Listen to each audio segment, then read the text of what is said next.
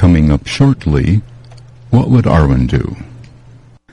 你现在在听 KUCI KUCI 今聞いています。 Lusterbet KCI 88.9 FM Koyoman. Kayo'y nakikinig sa KUCI. Estás escuchando a KUCI 88.9. Вы слушаете KUCI.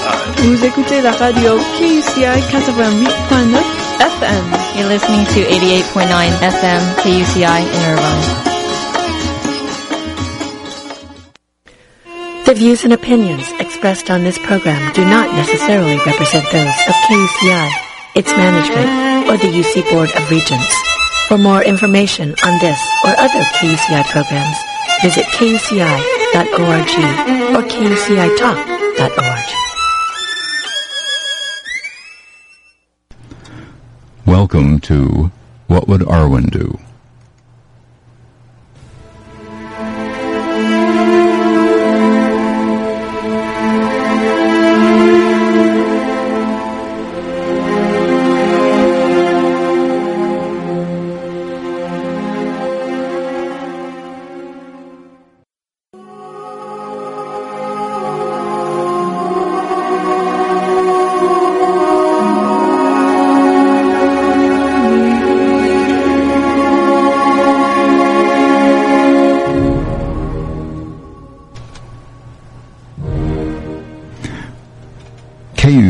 KUCI Irvine, and welcome to What Would Arwen Do?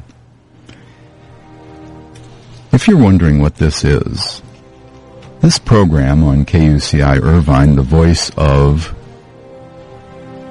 the voice of the University of California at Irvine,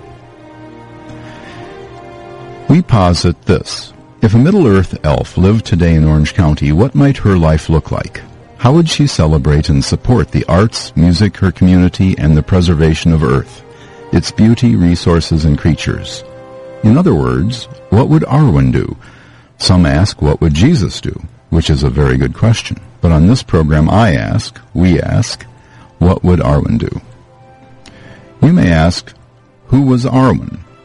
Arwen was an elf princess, the daughter of Elrond, a prince among elves and lord of Rivendell, a magical place of healing, lore, and wisdom.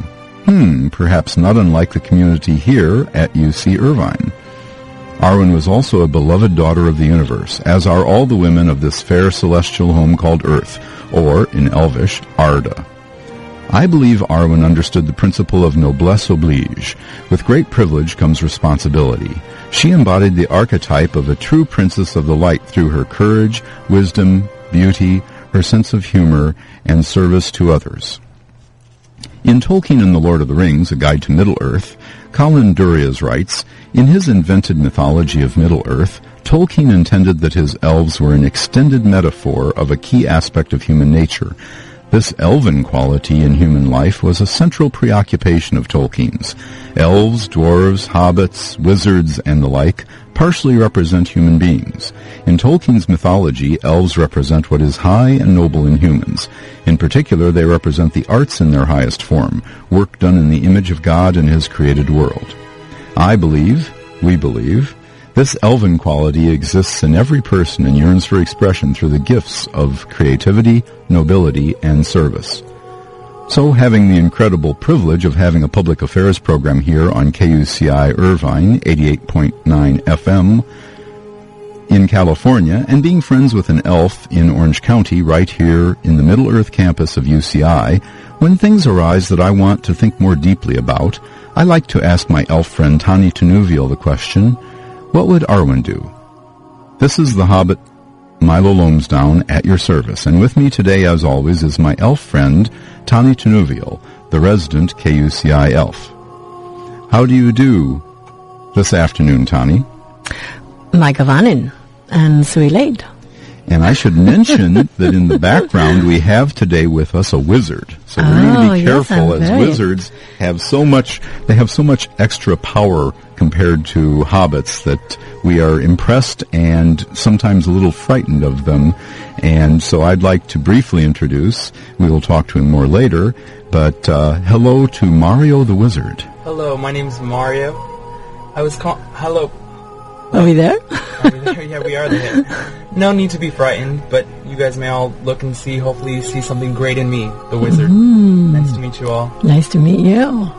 Well, I know one of my favorite parts of the Fellowship of the Ring movie is in the beginning where Gandalf is coming into town and Frodo shows up on the little bank there and says, You're late.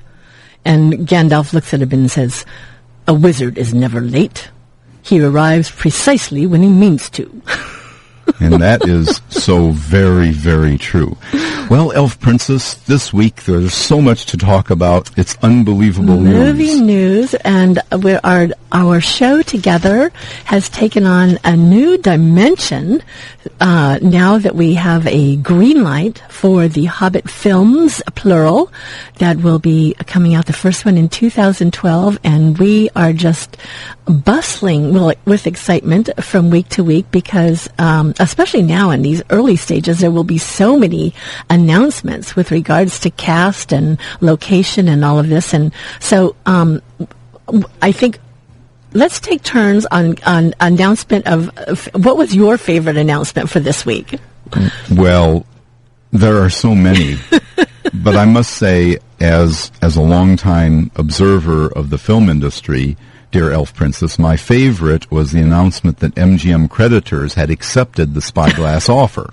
Yes. And that means that the MGM situation is quieting down. So not only are the Hobbit movies greenlit, but the MGM situation seems to be quieting down. There's one little crumb here or there left, but basically ironing out. What was your most favorite My announcement? My favorite announcement, of course, uh, we elves are always so excited and we love the environment and we love, I especially loved New Zealand and the landscape that it lent to the world of Middle Earth.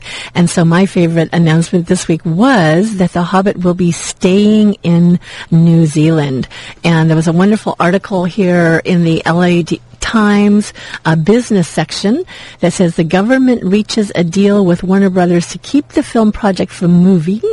Uh, the New Zealand government said Wednesday that The Hobbit would keep its feet firmly planted in the small South Pacific nation, ending a short but intense saga over where the expensive two-picture production would be filmed and averting fallout that would have damaged all sides. So um, it's official. The Hobbit will stay in New Zealand, which I'm very excited about, just for the continuity of the films. I was I was kind of excited to see what differences, what other things might come into um, the production by you know being in a different place. And I knew that whatever it was, it was it would all work out wonderfully. But I think I'm very excited for The Hobbit staying in New Zealand, not only for the continuity of the films, but also because New Zealand has been so wonderful as a host country to the production of these films. And as re- as reported by the New Zealand Herald, the New Zealand government last Friday passed a special law clearing the way for the two Hobbit films to be made in the country regarding amended labor laws to make sure that independent contractors were treated as independent contractors in the case of movies and not as employees. They actually are calling it the Hobbit Law. The Hobbit Law.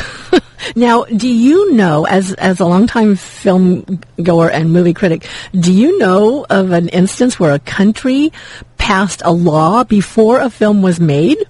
I have thought long and hard, Elf Princess, and Milo, the movie critic, who has been to the Cannes Festival and the London Festival and so on and so forth, I've studied and thought about film for many years, but in my studies, I've never encountered a law made in favor of a film before the film was made. There have been many laws passed after a film was released, mostly in the area of censorship. But before a film is made, this is unique in my knowledge. Yes. Well, I think a very smart move on the um, part of the Parliament of New Zealand, and I'm sure there are many people jumping up and down in the streets, not only in New Zealand, but, but a lot of places, because this will be a boon not only for the production. I think it will make the production of the movie go a lot smoother because they won't be um, having to change so many locations. And of course, we know what a workshop is already over there, and Hobbiton has been replanted and relit, you know, kind of re- rejuvenated. Haven't they already started the, I believe, It's unbelievable. If you go to the OneRing.net, which is a wonderful website, the OneRing.net has links to videos where you can see helicopter flyovers that the various new news organizations in New mm. Zealand are doing, mm-hmm. showing the progress of the reconstruction of Hobbiton. Oh, yes. And speaking of which, we found out this week also that it was officially declared as a permanent tourist destination. Oh, that's wonderful. So it will be preserved. They need to do the same thing with Rivendell. there are so many wonderful things for New Zealand off of this agreement. Uh, not only the $500 million direct expenditure, it's expected the two films together will cost $500 million. And basically it's a single film in part one, part two, so most people say this is the most expensive film made in the history of mankind. uh, but also, it will, if it's typical of other films, it will net the economy of New Zealand about twice that, or mm-hmm. one billion with a B dollars. Mm-hmm. And there's wonderful things. There's a cruise planned next year that goes from from Australia to New Zealand and stops at many ports in New Zealand, and then mm. an after tour that tours the various sets that were used and the various mm. locations that were used in the filming of The Lord of the Rings. So there is much, much, much that is happening there. We have some other news, though, don't we, with regards to casting? Oh my gosh! Again. So it's interesting too when you think about that. This is quite, uh, quite a casting adventure. I mean, most films don't have well, 13 characters that are going to be on this, ent- you know, pretty much on this entire adventure with Bilbo and Gandalf. So that's 15 characters are, you know, going to be tromping along. that, that's very, very true. When can we think of a film cast that had that many? It's, it's rare. It, I mean, the Fellowship happened, had, uh, there were the Nine Walkers, you know, um, but their storylines kind of diverged, diverged uh, rather soon. Whereas in this one, um, you know, you're going to have to have 13 dwarfs hanging around pretty much most of the time. Most of the time, that's true. And in so, fact, the OneRing.net shows the cast list so far. Martin Freeman as Bilbo Baggins. Mm-hmm. This is the confirmed list. Martin Freeman as Bilbo Baggins. And by the way, did you happen to catch The Blind Banker, the second Sherlock Holmes no, update to 21st it was not century? on Sunday evening right. to my knowledge. It, w- it was on KOCE, which was the Orange County station, Oh. instead of KCET. Ah. Again, Martin Freeman impressing with his comedic talents as well as his sort of bumbling talents, Yes. if I can put it that way, and yet his his talent to portray braveness in the face of terror. Uh, very impressive. But we have Richard Armitage, the heartthrob, as Thorin Oakenshield, Aidan Turner as Kili, Rob Kazinsky as Fili, Graham McTavish as Dwalin, John Callen as Oin, Stephen Hunter as Bombur, Mark Hadlow as Dori, Peter Hambleton as Gloin, James Nesbitt as Bofur, and Adam Brown as Ori. Those two are relatively new. And So that was the last two were just uh, added this last Right. week. Is that As uh, ScreenRant.com points out, that they have uh, they have announced from New Line Cinema and from Peter Jackson, we have these two new James Nesbitt and Adam Brown. Um, Adam Brown's sort of a newcomer, but uh, James Nesbitt is an Irish thespian uh, known for several things. For instance, he was in Danny Boyle's film Millions, which is a very good film by the Academy Award-winning director of Slumdog Millionaire, Mhm. and Woody Allen's Match Point. Again, Woody Allen, one of the great filmmakers of our time, and he was also the star of the BBC's uh, Jekyll and Hyde. So, So what we so we have some new additions to the cast list. What we don't have are a couple of things. One thing we don't have is a complete list of who the characters in this film will actually be. We don't know for sure yet that Radagast the Brown, the other wizard, uh, will be in this film. We don't know. I think we pretty much know that um, um, Beorn um, the, the the shapeshifter, I think is going to be there, and, and Elven King because these these people are all involved in major parts, but uh, we don't know some of the other uh, We don't characters. know. We don't know even who's going to be the voice of Smaug. because only a half dozen people in the world have seen the scripts. Mhm. You've got the four that wrote the scripts. Mhm. You've got a couple of executives at Warner Brothers. That's it. Those are the people that have seen the script. Everyone So- else just sees little bits. And you brought up an interesting point uh, when we were uh, talking earlier about Ian McKellen. Ian McKellen does not yet have a contract. Hugo Weaving does not yet have a contract. Cate Blanchett does not yet have a contract. and Andy Serkis, who played Gollum in the original films, does not have a contract. Maybe they're waiting for like some, you know, they're just leaking these little things because they're not, um, they're bright also. They, they love releasing these things. They love um, the fan response to um, the different pieces of news that, that get leaked out. So, Well, there's so much to talk about, but you know, I'm yearning to hear your voice reading that section, the wonderful section on the eagles from The Hobbit. Well, and because li- a little later in the show, we'll be talking about uh, some things coming up. Uh, today, of course, was voting day, um, and so it was good for people to get out and vote. There, we can vote with our ballots, but we can also vote with our pocketbooks. And we'll be talking We'll be talking that a little bit about that later and what to do with regards to voting with our pocketbooks for care of our creature friends, and um, particularly the bird-like uh, bird types. and birds are our friends. They are, and uh, Tolkien was a lover of birds. In fact, um, the eagles, if you ever do a study on it, his eagles of Middle Earth were wonderful, wonderful creatures. They were very close to Manwë, which is the, the kind of the the chief of all the Valar, the angelic beings. So, but we see, we saw the eagles in The Lord of the Rings.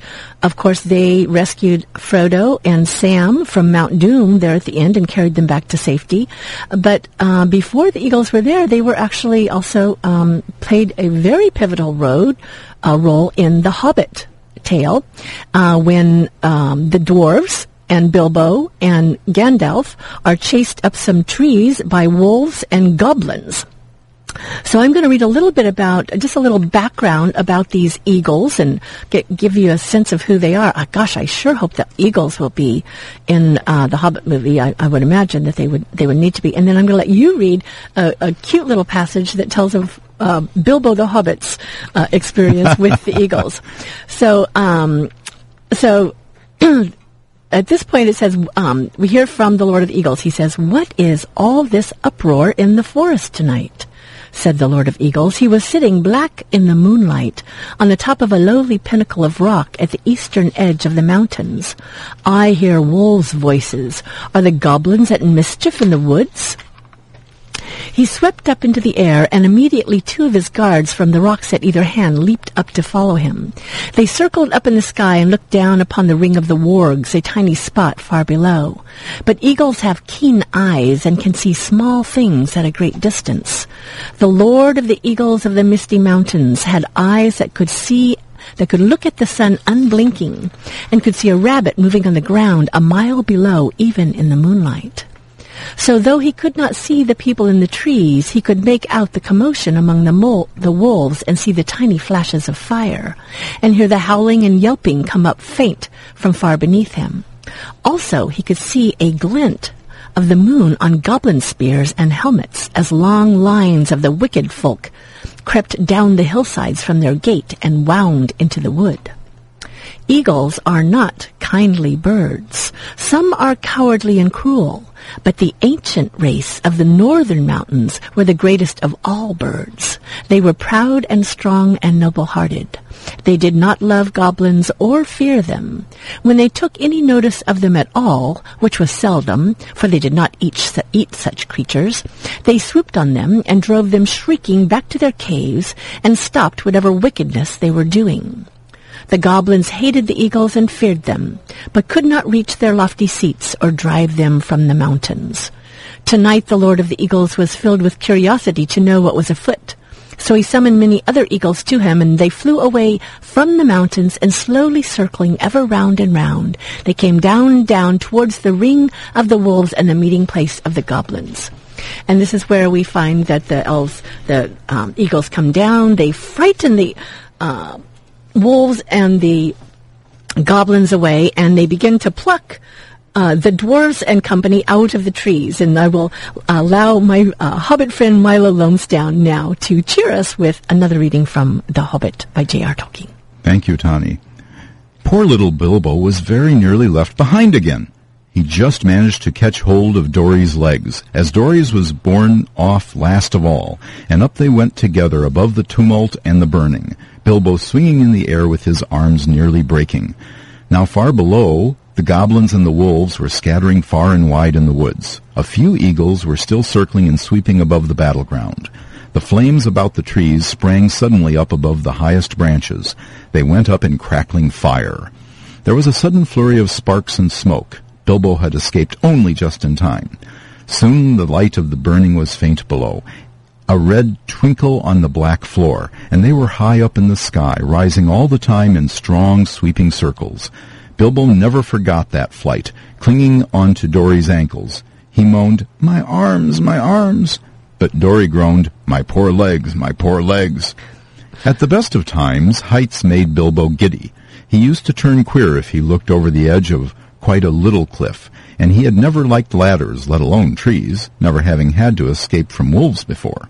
So you can imagine how his head swam now, when he looked down between his dangling toes and saw the dark lands opening wide underneath him, touched here and there with the light of the moon on a hillside rock or a stream in the plains. The pale peaks of the mountains were coming nearer, moonlit spikes of rock sticking out of black shadows. Summer or not, it seemed very cold. He shut his eyes and wondered if he could hold on any longer. Then he imagined what would happen if he did not. He felt sick. The flight ended only just in time for him, just before his arms gave way. He loosed Dori's ankles with a gasp and fell onto the rough platform of an eagle's eyrie. There he lay without speaking, and his thoughts were a mixture of surprise at being saved from the fire and fear lest he fall off that narrow place into the deep shadows on either side.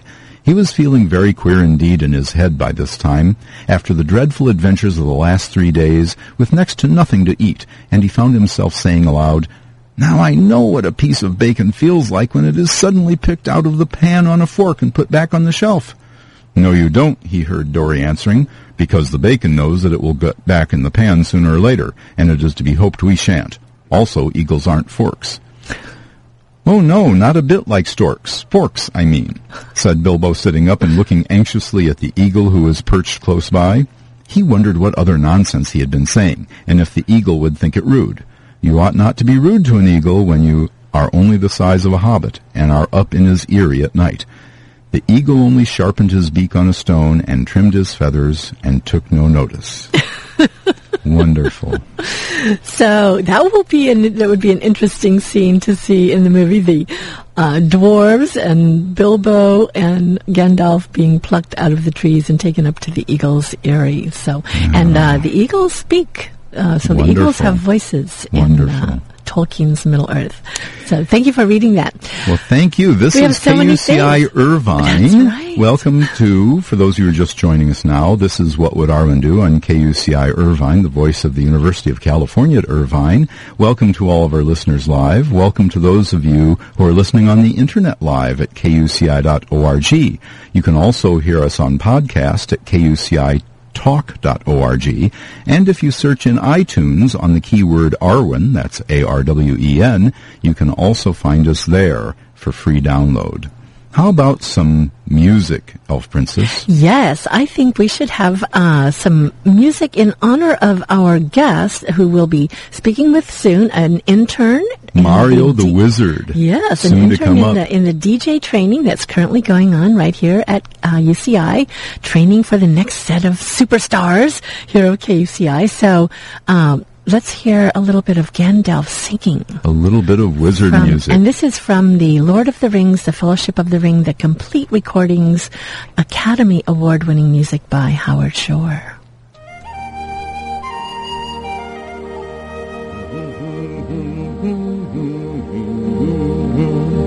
down from the door where it began.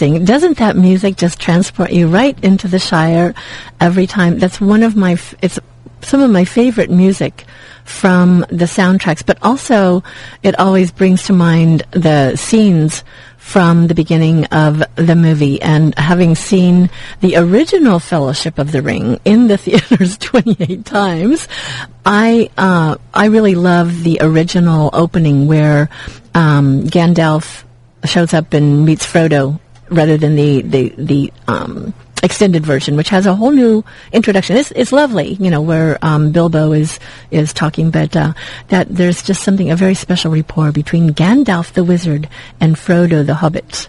And I must say, I think we're honored to have a wizard in our midst. Absolutely. Mario the wizard, welcome. Hello, everybody. Good. And so, Mario, you are currently taking the DJ training at here at KCI. Yes, I am. Um, I'm very excited um, because to, just to let our listeners know that our here at KUCI we are all volunteers, and that uh, if in case you're a student that's listening and you are wondering, well, I don't. This I just discovered this thing called KUCI, and um, I'd like to become a DJ. Well, you will have an opportunity to do that in the next training, which will be the next training that will be in probably in January, January, February. Mario the Wizard here for you all. Yeah, Mario, what's your last name? Mario Vasquez. Vasquez. And you're a student here. You're a student here at KCI. Yes, I am. I'm a psychology um, major, and I'm a first year, so it's very exciting, very new. I love the music that was just playing. It actually brought me to this serene being. I just came back from a midterm, and I enjoyed the music. It just brought me back to relaxation and being in this sense of just relaxing and very beautiful. Wonderful. Are you originally from this uh, part of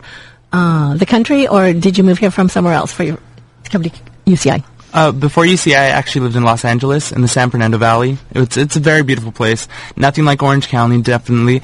Orange County is very beautiful and very calm and peaceful. I very I like it a lot. Oh my gosh, there's so much to ask. um, so where where where did you hear about KUCI, Mario? How did you hear about the training? I actually, uh, in high school, I was the DJ, the rally host at my high school, and I enjoy being upstage, you know, with the microphone in my hand. So I looked it up upon myself to go look at UCI and see if you guys had a radio. And of course, I got a hold of Kevin Stockdale, and we just emailed back and forth, and he told me about this program. I was very, very excited. I still am excited. I feel like a little boy just opening his first Christmas gift, but it's very, it's very exciting, and um, I've been pretty happy with it since then. So it's been very, very good experience. So, um, are you thinking of doing a music show or a public affairs show? I'm not entirely sure. I do like, I do enjoy the public affairs. I especially like your show right now. I just love the chemistry between you two. It's so, it's beautiful. It's very awesome to have somebody that you could share this, this experience and these bondings between the readings and the Hobbit. So it's, it's very exciting just to, to be able to ha- be a part of something like that. So possibly a PA show. And if you were to do a music show, what kind of music would it be? Possibly indie rock or hip hop. Yes, Right. I will be interning for a hip hop show, so I will see how it, how it is and all that. Well, we elves especially love all kinds of music, and that was um, one of the things that I especially loved about getting involved here at KCI. When I first got involved, my intent was always to do a public affairs show, but after I took my training, I interned for a quarter, and uh, with Barbara DeMarco Barrett, who is a wonderful, if you get a chance to sit on, on one of her shows uh, with Marrie Stone, um, that would be really wonderful. She's they're excellent at interviewing. There are so many different ways to set up a public affairs show. Some people just come in and share their views on things. Other people do almost all interviews, like writers on writing. They come in, they kind of talk a little bit, and then they get right into their interview, usually with an author or an agent or a publicist or something. Um, and then you have shows like ours where uh, you can have two people that talk to, you know, that kind of share things. I love doing a show with a co-host only because it's Milo, because I actually love doing radio uh, by myself. Uh, I did it for, for five years, and I love just coming in and doing the show. There's a whole another energy though that uh, when when you have a co-host, and especially when you can find someone who's as passionate about what it is that you're wanting to share, whether it's um, something you know like Middle Earth and creative living and caring for the planet, or whether it's a type of music. There's a whole another synergy that you can create um, when you have a co-host. So I hope you'll have a lot of fun. yes, yes, definitely. You could see that. I wish the viewers could see that. You just see this spark. There's this life that comes into the room. It's very, very beautiful. very, very awesome. Mario, the wizard, is joining us here at KUCI Irvine.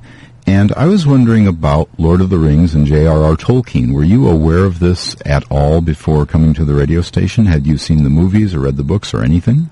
Uh, I actually did see the first movie. I was about I want to say I was in probably my preteens, eight, nine, ten years old, and I remember watching the show and ac- I'm the movie and actually being a little frightened. I wasn't sure what to expect, but uh, I soon got got the hang of it. And I remember sitting with my mom and we would eat Wendy's and we'd, ha- we'd have this amazing salad and sit down and cozy up and watch these amazing movies. And but since then I haven't really kept up with it. This book looks incredible, but I have never ever heard of it actually. So you know, it's very funny now that he mentions that because part of my um, adventure with getting involved with Middle Earth had to do with when the movie first came out in December of 2001. I took my young friend Katie at the time, who was my friend's daughter, to see it because we wanted to see Harry Potter and wanted to see Lord of the Rings. And she was terrified. um, in fact, the whole movie, she uh, she was afraid of the orcs. She was afraid of the Balrog. She was afraid of the Ringwraiths. And so I said, "Do you want to just leave?" She said, "No, no, no. Just tell me when it's not the scary part." how, so how old was Katie? She was about, I think she was about nine. Well, let's see. That was 2001. She might have been 10. She might have been 10, 9 or 10. Because this year she's actually a first year student at, oh, wow. in Chicago at, is it Northwestern? What's that? Northwestern, Northwestern. wow. Yes. And, and it's funny because I dismissed the movie. We walked out of the theater. I said, well, that was a silly movie. It was just nothing but a big old chase scene. Mm-hmm. Dismissed the movie for months and didn't go back to see it until it got Oscars and went to see it on March 24th. And, 2002. and had a, a whole epiphany and changed my whole entire life. So it's interesting. She was probably about the same probably age. About the probably same the same age. age. yeah. Yes, yes. I just remember being a little frightened, and I was just like, "Mom, what do I do? What's what is this? What's going on?" But It had some frightening. it- it's uh, a little bit. Yes, it. yes, it is. Um, I had a question about being a psychology major, which is a very appropriate field of study for a wizard. As we see throughout the books, both The Hobbit, which is the prequel to Lord of the Rings, and Lord of the Rings, Gandalf is actually playing some mind games occasionally with people, such as Saruman. And what uh, led you to psychology? Uh, I like the study of the mind, just understanding what our motives are behind every action that we decide to do, and especially just understanding the whole role that our soul plays and what exactly pushes us to do our actions, to do who we want to be and what we want to do with our lives. Because there's so many ideas and so many um, different types of things that lead us to say, oh, there's only one soul, but actually there could be multiple souls inside of us, just with different personalities and different characteristics for who we are. So we're not entirely just one person per se. We're multiple people. So it's very beautiful, beautiful education. I like it a lot. And there are many different um, kind of aspects of psychology. There's developmental psychology. Um, recently, I met someone um, who comes out and visits a friend of hers who's here at UCI that's currently a student of, um, I think it's called experimental psychology. Have you heard of that? I have not actually. Yeah, and uh, I thought, wow, that sounds very interesting. Mm-hmm. And uh, psychology now is even getting into the area of energy, energy work and energy medicine. Are you kind of familiar Well, with I actually am not. I just started this year, but I'm really excited just to to learn more about it and see the Mm-hmm. Uh-huh. different fields that there are. kind of see So, what yeah, direction exactly, you want to go. Because Exactly, there's, exactly. there's, of course, there's family counseling. Definitely. There's um, just social psychology. Mm-hmm. You know what's happening in cultures, and of course, you know, on our planet is such an exciting time that we are now a global community. We, the entire world, is connected through the media and through the internet. There's never been a time in history. I mean, people generally would be born in a, a town or a neighborhood, and they might move or something once or twice, but the world was not connected. I mean, there's no place on the world now where you can go that um, you can't find out about other other parts of the world of things that are going on. There's no place that's just hidden, you know, anymore that's on the globe. So we really are um, a global community, and so I, I'm very excited when people get involved with things like psychology to Yeah. see see what you'll do to shape the world. Definitely. Uh, we're actually just learning about um, this idea that who we are today is based upon um, a certain time period, about 12,000 years ago, and between 12 12,000 and 2.5 million, I gotta say. I'm not entirely sure, but it's this um, Pleistocene time period, and that's why we fear, rather than fearing a gun or rather than fearing cars, we're f- afraid of uh, spiders or snakes. It's because at that time period, that's when we were looking out for those types of things, looking out for lions or whatever it may be, and that's why we, we have this instill, instilled fear within us. But rather than when someone pulls a gun, we're not as afraid as we would be to towards something venomous or something like a, you know, some animals, animalistic Fascinating. ways. Yes, Fascinating. very, very fascinating. Have you thought about your career after UCI? Are you planning on going on to graduate school? Do you think that you'll enter the workforce? Uh, what are your aspirations? It might sound a little strange, but I do want to go to um, law school after this and get my law degree. I do want to open up a PR firm. I know that's not entirely practicing law, but I do want to have the l- legalities behind it, just so I could have. I love public relations, just that sort of thing, just being in contact with everyone and representing an organization or people. Um, at the same time, simultaneously, I would love to do radio hosting anywhere. I mean, my high school, I wanted to just be the next big host and get this experience and just enjoy talking to people and voicing my opinions and are just voicing ideas to the world, Mhm. essentially. So, Maybe you'll become the next mentalist. mentalist. Have you seen the movie, the, No, I the have show, The. Mentalist? No, I have not. Oh, There's a TV program. There's a TV dramatic series on the CBS Okay. television network called The Mentalist.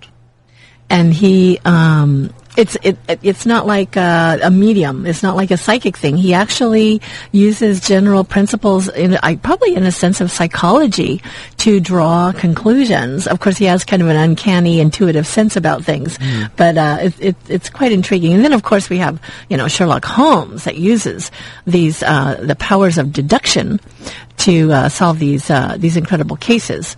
So um, there's a lot of uh, place for psychology in Definitely. in lots of interesting places, and maybe you could have a, a radio show relating to Possibly, even yes. ju- even just about your journey, your your journey and your adventure of becoming a psychologist. yes, exactly. And I must say, I've met many people in the film industry, both here and around the world, especially in the United States. It's very, very common for public relations representatives, agents, and others to have law degrees. Not be practicing attorneys, but have law degrees because it's all about negotiation. It's all about agreement. It's all about give and take. That's how films are made.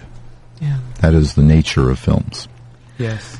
So, so right now you are taking the training. Is the training, um, because for those of you that are just tuning in, of course, this is KUCI Irvine, 88.9 FM, and KUCI.org. And we are talking today with Mario Vasquez. Wizard. Vasquez. Mario Vasquez, the wizard. Vasquez, the wizard, who is currently taking the DJ training here at uh, UC Irvine uh, for to become a DJ or PA host Yes. at KCI.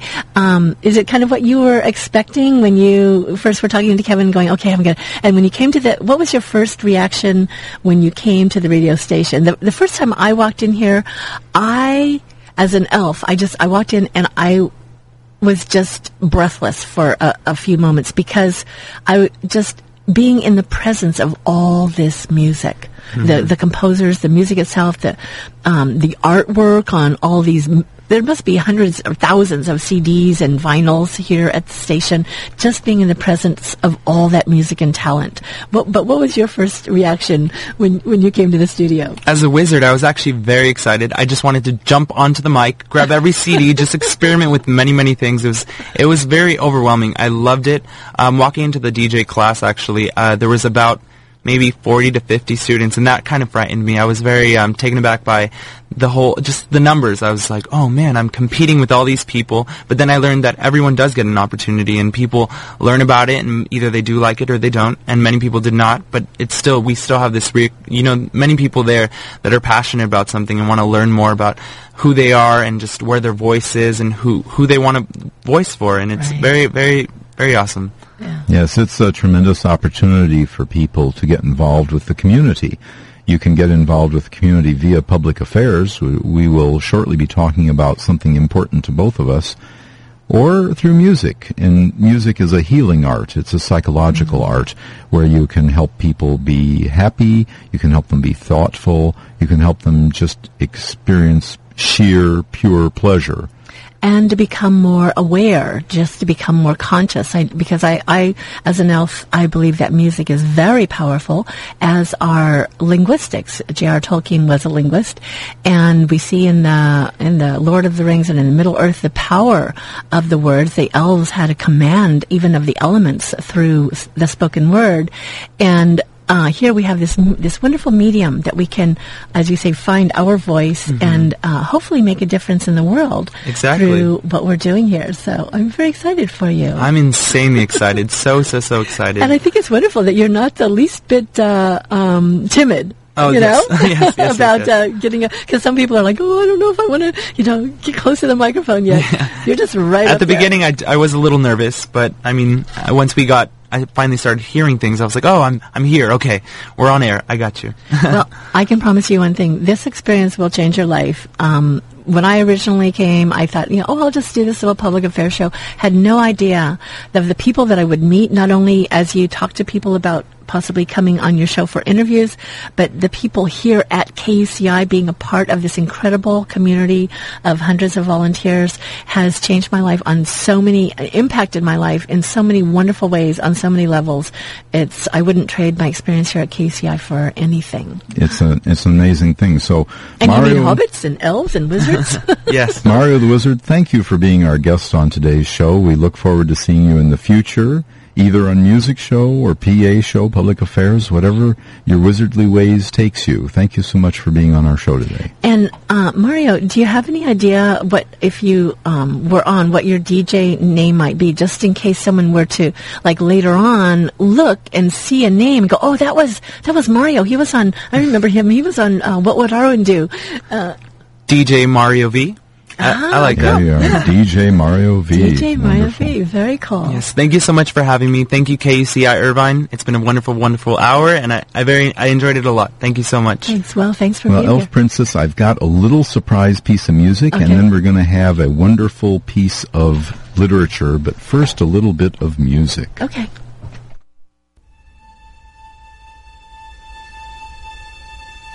Even the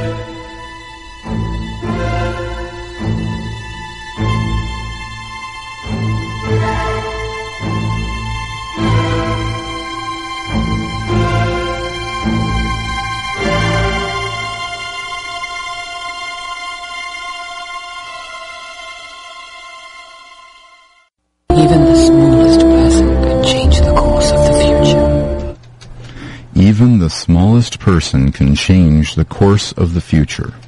Unbelievable. Yes. Las Dobeth KUCI Irvine, Todo del Nan Galath. Listen to KUCI Irvine, come back to the light. that was an Elvish station ID, which incidentally is also completely legal to the laws of the United States of America. Well, and that was Cate Blanchett as Galadriel. Uh, and that little excerpt there, even the smallest person can change the course of the future, is from the Mirror of Galadriel, What where Frodo scene. says, you know, how can I do this? And she says, and he says, I cannot do this alone. And she says, to be a ring bearer is to be alone. And she says, even the smallest person, Hobbit, can change the course of the future. So we have a couple of announcements of uh, things coming up um, at here at UC Irvine. In fact, you know what? I was going to ask Well, you. one of the things was we talked about our friends, the Eagles, but we also have other friends that are very, very beautiful birds. And Uh-huh. and it actually were proposed by Benjamin Franklin to be the national bird instead of the eagle. Hmm. Instead of the eagle, Benjamin Franklin had proposed that the turkey be the national bird of the United States. Yes, and so as an elf who uh, cares very much for the creatures of this planet and feeling for myself personally, and I'm not advocating anyone else that this is necessarily the path that they need to take, but for myself, I feel that I live in a time, um, and irrespective of whatever my ancestors ate or hunted or whatever, um, I feel that I currently live in a time where I can be completely nourished um, and healthy without having to uh, kill or eat any other creatures. And so, as a vegetarian, I um, that is what I do. I nourish myself without having to uh, kill any creatures.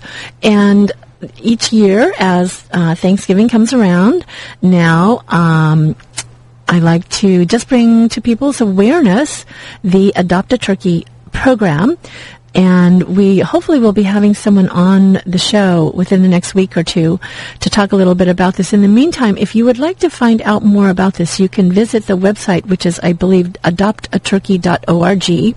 It's very easy to find. Just Yes. open your browser and in Google type adopt a turkey and it's right at the top of the list. And I think a lot of us, because of our cultural conditioning, we're just culturally conditioned to think that turkeys, we have to have turkey to eat on Thanksgiving Day. But I wonder how many of us who live right here in Orange County, California, if we actually had a little turkey that was running around in our yard and gobbling and, you know, making funny noises and their big, beautiful brown feathers, if it actually came down to th- Thanksgiving Day and we had to go outside, catch that turkey, chop off his head, douse him, bleed him, first, let all the blood out, douse him into hot water, water in order to pull all the feathers out, then uh, take out all of his entrails, his insides, and prepare him for the dinner. I wonder how many of us would might say if we actually had to do that rather than having someone doing it for us, where we just go to the market and pick up one that's wrapped in plastic and bring it home and plop it in a pan.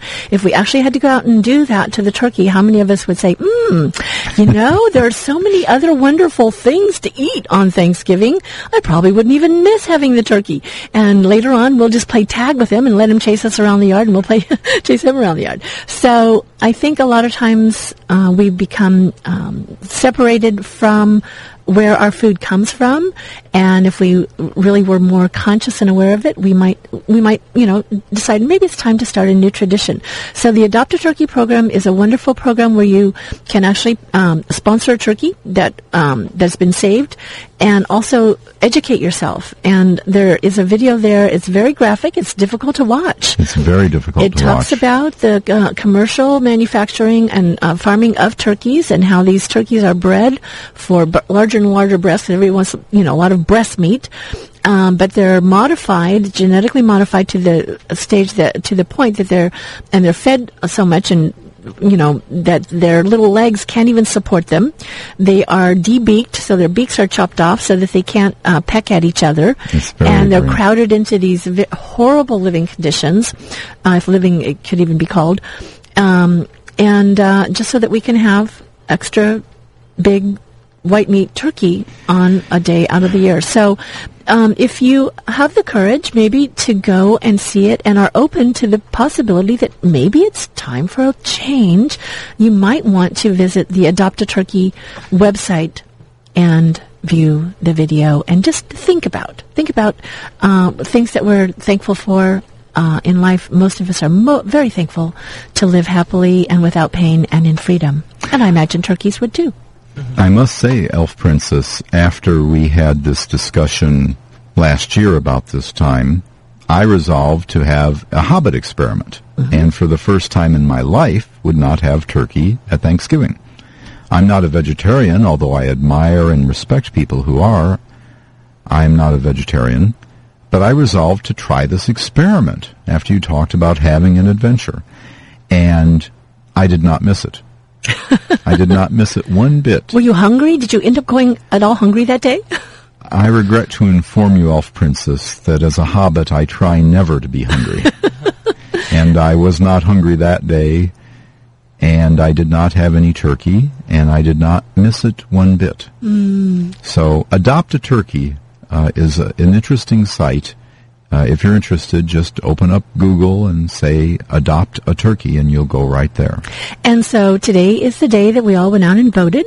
Uh, Voting voted- is voting is an Yes. important process. It's an honor and a privilege. I've talked to people around the world that don't have that privilege when I've seen them at movie festivals. And uh, so I went out and did my, my And voting today. And uh, but we also we vote with our ballots. We also vote with our pocketbooks. Right. And if you're wanting to vote with your pocketbook this year with regards to the freedom of turkeys and and to also not to just um, you know be um, supporting the continuance of this type of uh, farming of uh, turkeys, you can vote with your pocketbook by not purchasing a turkey this year and maybe even writing uh, a letter to your local store telling them this year I'm going to uh, have butternut squash instead of turkey. So I just want to let you know that I will not be purchasing a turkey this year. And if uh, and so if enough people did that, guess what? They wouldn't order as many turkeys next year. Maybe it would, maybe even there would be um, 10 or 20 percent less turkeys ordered the following year. And, and perhaps less suffering in our Right. turkey friends. Well, there's another piece of happy news. Yes? Though. We've we've done our somber piece. Now it's time for the Center for Living Peace. Oh my gosh, there's wonderful news. And the Center for Living Peace is right here across from UCI. In case you are a UCI student or staff or faculty here, um, you may not even be aware of their um, presence right across the street here at uh, 4139 Campus Drive. Um, in the little uh, Trader Joe's and shopping center where the independent movie theaters are. Isn't it called University Town Center or something like I that? I think it is. I think it is. And they have wonderful things going on over there at the Center for Living Peace. And I've uh, spoken with Car- Kelly, who is the founder, and Faraday, who is the, I believe, the coordinator there. And uh, they are very excited to come on the program. So I believe we'll be having something like that going on, uh, happening in November. In December, uh, they are having Charlize Theron, very famous actress, beautiful, uh, is going to be at the center. And I'm not sure of the exact date. I forgot to go on the website and check. But she is um, uh, the Charlize Theron Africa Outreach Project. And um, this is if you are curious what the Charlize Theron Africa Outreach Reach project is doing, they provide um, mobile health units, educate children and young adults on how to stay healthy. Children and young adults are taught how to use computers to become more educated. Children and young adults are taught how to avoid HIV, a leading cause of sickness and death in South Africa. And uh, it says here that South Africa has the highest number of people living with HIV/AIDS in the entire world because of death of parents with AIDS, there are 1.4 million orphans. These are children with no parents, no one to take care of them. It is estimated that half of all orphans in the country are due to the HIV epidemic. And it says here the Umkhanyakude district is one of the poorest and least developed div- districts in South Africa. Children growing up there have almost a 50% chance, 50% chance of being infected with HIV during their lifetime. So Charlize Theron is um, with this Africa Outreach Pro- Project educating people, helping them to understand how to avoid this. And um, there's a website, Charlize africaoutreach.org, www.charlizeafricaoutreach.org. And as I mentioned, uh, do you have the website for Center for Living Peace up there? Yes, It's, actually goodhappens.org. goodhappens.org. And does it mention when Charlize is going to be there?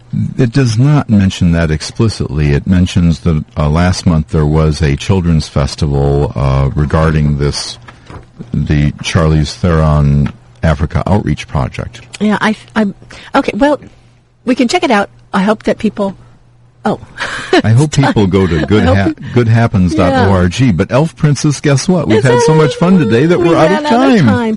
However, we are going to be talking to someone from the Center for Living Peace soon because one thing is that is happening in May is that uh, the Center for Living Peace, in c- partnership with UC Irvine, is bringing the Dalai Lama here to UC Irvine. So we will be talking more about that. That's going to be happening in May.